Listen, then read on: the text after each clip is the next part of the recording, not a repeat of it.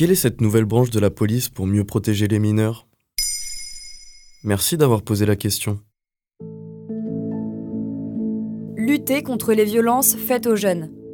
C'est l'objectif d'un nouvel office central de la police judiciaire, l'OFMIN, soit l'Office des mineurs. C'est un projet de longue date pour le ministre de l'Intérieur. En effet, dès 2022, en pleine réforme de la police judiciaire, Gérald Darmanin avait annoncé la future création de l'Office des mineurs. Onze mois plus tard, c'est chose faite. Un décret pour l'officialiser est paru mercredi 30 août 2023 dans le journal officiel. L'Office des mineurs doit donc être inauguré un mois plus tard. Pourquoi a-t-il été créé? Selon le ministre, ce nouvel office a été lancé en réponse à la hausse des atteintes faites aux mineurs. En fait, si on s'intéresse aux chiffres de l'Observatoire national de la protection de l'enfance, sur l'ensemble de l'année 2021, les juges des enfants ont été saisis de la situation de plus de 110 000 nouveaux mineurs. Cela représente une augmentation de 9% seulement en un an. L'Office des mineurs a donc été créé pour améliorer l'efficacité du traitement judiciaire de ces violences. Pour quelle infraction l'Office des mineurs sera-t-il compétent? Selon l'article 2 du décret paru au journal officiel, elle doit s'occuper des faits de viol et d'agression sexuelle, y compris incestueux. Les tentatives sont également prises en compte. De même, elle traite des homicides, des tentatives d'homicide et plus généralement des formes de violences graves qui portent atteinte à l'intégrité physique et psychique commises sur un jeune.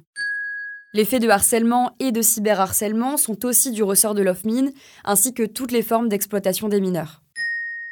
Comment l'Office des mineurs va-t-il s'organiser? Alors, il sera directement rattaché à la Direction nationale de la PJ. Selon le décret, les missions de l'OFMIN seront en lien avec plusieurs ministères. Il en cite une longue liste, comme le ministère chargé de l'enfance, de la jeunesse, de l'intérieur, de la justice, ou encore de l'éducation nationale, par exemple. D'après l'AFP, il devrait être composé d'une trentaine d'enquêteurs. Pour illustrer, c'est près du double des effectifs actuels du pôle mineur de l'Office de répression contre les violences faites aux personnes.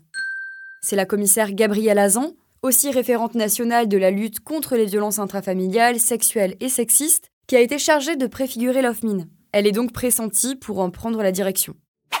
Toutefois, la création de cet office laisse certains professionnels de la protection de l'enfance perplexes. Martine Brousse, la présidente d'une association de défense, a déclaré sur France Info qu'il n'y a pas une politique cohérente et interministérielle sur la problématique des violences sur mineurs.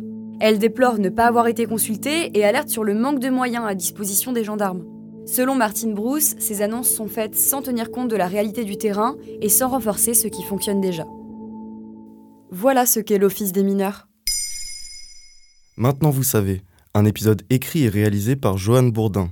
Ce podcast est disponible sur toutes les plateformes audio.